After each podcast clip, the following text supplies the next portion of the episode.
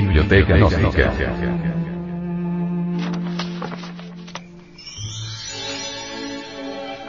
Libro.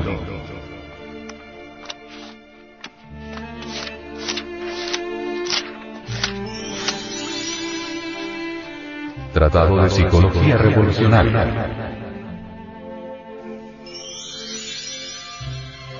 Autor. Samael Aumeor.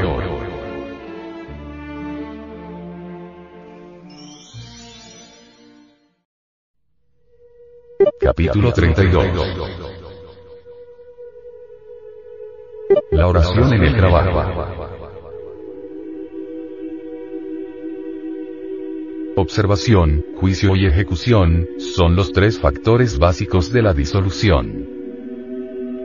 Primero, se observa. Segundo, se enjuicia. Tercero, se ejecuta. A los espías en la guerra, primero se les observa. Segundo se les enjuicia. Tercero se les fusila. En la interrelación existe autodescubrimiento y autorrevelación. Quien renuncia a la convivencia con sus semejantes, renuncia también al autodescubrimiento. Cualquier incidente de la vida por insignificante que parezca, indubitablemente tiene por causa un actor íntimo en nosotros, un agregado psíquico, en yo. El autodescubrimiento es posible cuando nos encontramos en estado de alerta percepción, alerta novedad. Yo, descubierto inflagrante, debe ser observado cuidadosamente en nuestro cerebro, corazón y sexo. Un yo cualquiera de lujuria podría manifestarse en el corazón como amor, en el cerebro como un ideal, mas al poner atención al sexo, sentiríamos cierta excitación morbosa inconfundible. El enjuiciamiento de cualquier yo debe ser definitivo. Necesitamos sentarle en el banquillo de los acusados y juzgarle despiadadamente. Cualquier evasiva, justificación, consideración, debe ser eliminada, si es que en verdad queremos hacernos conscientes del yo que anhelamos extirpar de nuestra psiquis.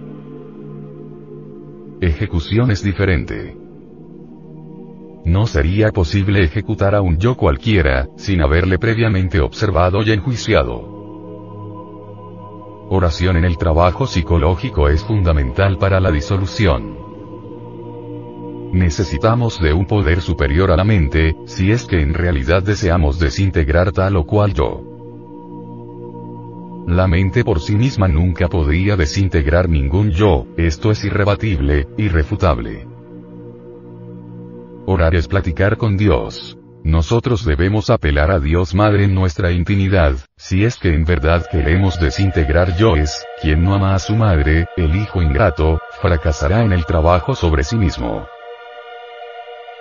Cada uno de nosotros tiene su madre divina particular, individual, ella en sí mismo es una parte de nuestro propio ser, pero derivado.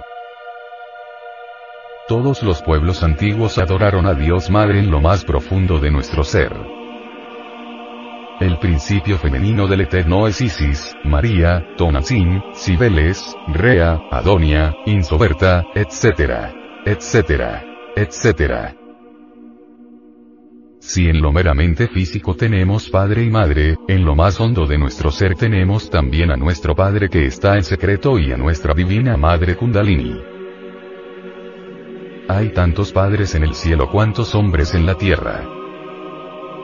Dios Madre en nuestra propia intimidad es el aspecto femenino de nuestro Padre que está en secreto.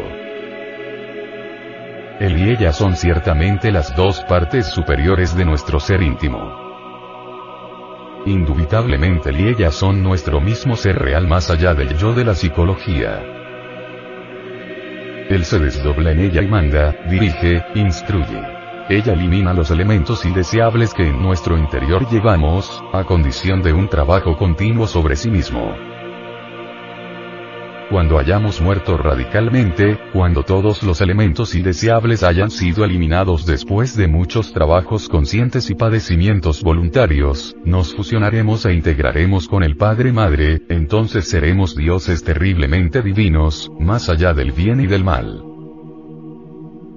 Nuestra Madre Divina particular, individual, mediante sus poderes flamígeros puede reducir a polvareda cósmica cualquiera de esos tantos yoes, que haya sido previamente observado y enjuiciado. En modo alguno sería necesaria una fórmula específica para rezarle nuestra Madre Divina interior. Debemos ser muy naturales y simples al dirigirnos a ella. El niño que se dirige a su madre, nunca tiene fórmulas especiales, dice lo que sale de su corazón y eso es todo. Ningún yo se disuelve instantáneamente. Nuestra Divina Madre debe trabajar y hasta sufrir muchísimo antes de lograr la aniquilación de cualquier yo. Volveos introvertidos, dirigid vuestra plegaria hacia adentro, buscando dentro de vuestro interior a vuestra divina Señora y con súplicas sinceras podéis hablarle. Rogadle desintegre aquel yo que hayáis previamente observado y enjuiciado. El sentido de autoobservación íntima, conforme se vaya desarrollando, os permitirá verificar el avance progresivo de vuestro trabajo comprensión, discernimiento, son fundamentales, sin embargo se necesita de algo más si es que en realidad queremos desintegrar el mí mismo. La mente puede darse el lujo de rotular cualquier defecto, pasarlo de un departamento a otro, exhibirlo, esconderlo, etc. Mas nunca podría alterarlo fundamentalmente. Se necesita de un poder especial superior a la mente, de un poder flamígero capaz de reducir a cenizas cualquier defecto. Estella Maris, nuestra Divina Madre, tiene ese poder, puede pulverizar cualquier defecto psicológico. Nuestra Madre Divina, vive en nuestra intimidad, más allá del cuerpo, los afectos y la mente. Ella es por sí misma un poder ígneo superior a la mente nuestra Madre Cósmica particular, individual, posee sabiduría, amor y poder. En ella existe absoluta perfección. Las buenas intenciones y la repetición constante de las mismas, de nada sirven, a nada conducen. De nada serviría repetir. No seré lujurioso. Los yoes de la lascivia de todas maneras continuarán existiendo en el fondo mismo de nuestra psiquis. De nada serviría repetir diariamente. No tendré más ira. Los yoes de la ira continuarían existiendo en nuestros fondos psicológicos. De nada serviría decir diariamente. No seré más codicioso. Los yoes de la codicia continuarían existiendo en los diversos trasfondos de nuestra psiquis. De nada serviría apartarnos del mundo y encerrarnos en un convento o vivir en alguna caverna. Los yoes dentro de nosotros continuarían existiendo. Algunos anacoretas cavernarios a base de rigurosas disciplinas llegaron al éxtasis de los santos y fueron llevados a los cielos, donde vieron y oyeron cosas que a los seres humanos no les es dado comprender.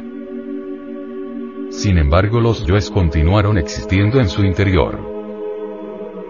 Incuestionablemente la esencia puede escaparse del yo a base de rigurosas disciplinas y gozar del éxtasis, empero, después de la dicha, retorna al interior del mí mismo. Quienes se han acostumbrado al éxtasis, sin haber disuelto el ego, creen que ya alcanzaron la liberación, se autoengañan creyéndose maestros y hasta ingresan a la involución sumergida. Jamás nos pronunciaríamos contra el arrobamiento místico, contra el éxtasis y la felicidad del alma en ausencia del ego. Solo queremos poner énfasis en la necesidad de disolver yo es para lograr la liberación final. La esencia de cualquier anacoreta disciplinado, acostumbrado a escaparse del yo, repite tal hazaña después de la muerte del cuerpo físico, goza por un tiempo del éxtasis y luego vuelve como el genio de la lámpara de Aladino al interior de la botella, al ego, al mí mismo. entonces no le queda más remedio que retornar a un nuevo cuerpo físico, con el propósito de repetir su vida sobre el tapete de la existencia. Muchos místicos que desencarnaron en las cavernas de los Himalayas, en el Asia Central, ahora son personas vulgares, comunes y corrientes en este mundo, a pesar de que sus seguidores todavía les adoren y veneren.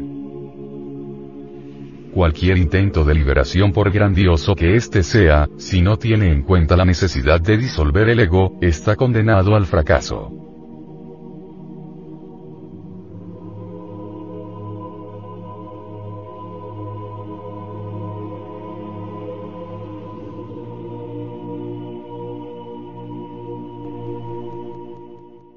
Ahora vayamos hacia los Himalayas. En el Tíbet hay multitud de anacoretas que se encierran en cavernas de por vida. Sus gurujis les han enseñado diversas técnicas de la meditación. Algunos se han convertido en atletas. Otros creen ya estar liberados, etc. Hay quienes se alimentan con puras ortigas, hierbas que encuentran alrededor de su caverna, queriendo así convertirse en dioses. Cada cual es libre de pensar como quiera, pero a mí me gusta aclarar misterios. No negamos que algunos de esos anacoretas han conseguido hacerse verdaderos atletas de la meditación. En ese estado de éxtasis. Suele suceder que la esencia del yogín se desembotelle, se escape del ego. Y en ausencia del ego, la esencia puede sumergirse entre el vacío iluminado. Allí hay ausencia de hombres y de Dios. Pero se escuchan las palabras del Eterno. Sumergidos tales santos en meditación profunda, experimentan eso que no es del tiempo. Eso, y es la verdad. Más pasado el, el éxtasis, el chamote, retornan otra vez como el genio de Aladino a la botella. Se meten entre el ego para continuar con sus penitencias. Un día de esos tantos puede que se escapen en un Mahasamadhi, se desencarnen. La esencia está acostumbrada ya por disciplina a escaparse salirse del ego. Entonces, procederá así, con la muerte del físico. Y esa esencia podrá inclusive hasta viajar a los planetas del Cristo. Planetas que giran alrededor de nuestro sistema solar, como giran los planetas físicos. Así gozarán de un samadhi delicioso. Sucede que en los planetas del Cristo existe otra naturaleza muy distinta a la nuestra. Así como la naturaleza nuestra, la del mundo físico, está sometida a los procesos de nacimiento, crecimiento, desarrollo y muerte. La naturaleza del, de, los, de los planetas del Cristo que giran alrededor del Sol es diferente. En esa naturaleza, son, esa naturaleza es inmutable eterna. No está sometida a cambios ni a muerte. Por lo tanto, quienes viven en los planetas del Cristo son felices, gozan en su interior, pues, de los esplendores del Cristo íntimo y viven en un éxtasis permanente.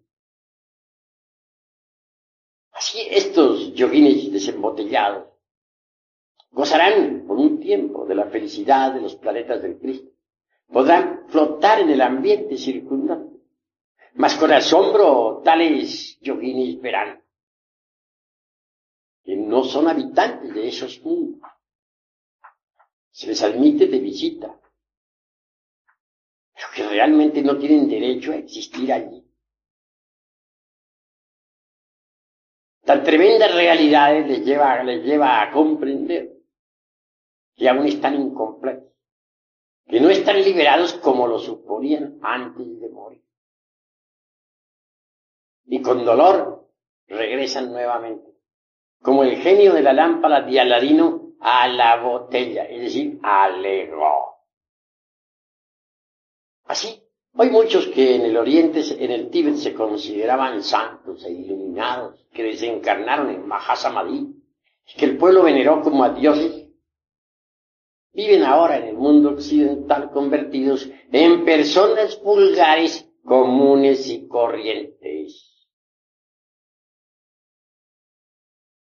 De manera, pues, que si uno no aniquila el ego, no logra la liberación final. Esa es la cruda realidad de los hechos. Aunque practique muchos ejercicios yógicos, aunque se encierre en cavernas aislados del mundo, alimentándose con hierbas por ahí silvestres, etc. Si no destruye el ego, no se libera.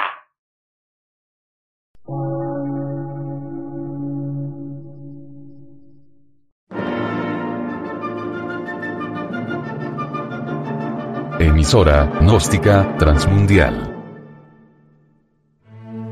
Por una nueva civilización y una nueva cultura, sobre la faz de la Tierra.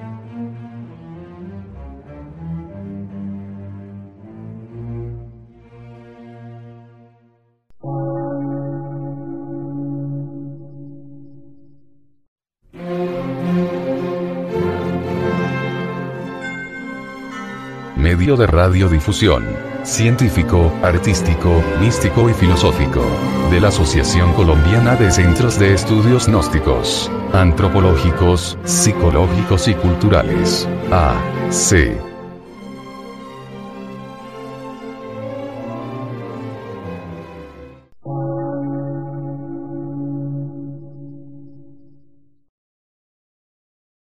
Lectura en movimiento. Difusión sin fronteras.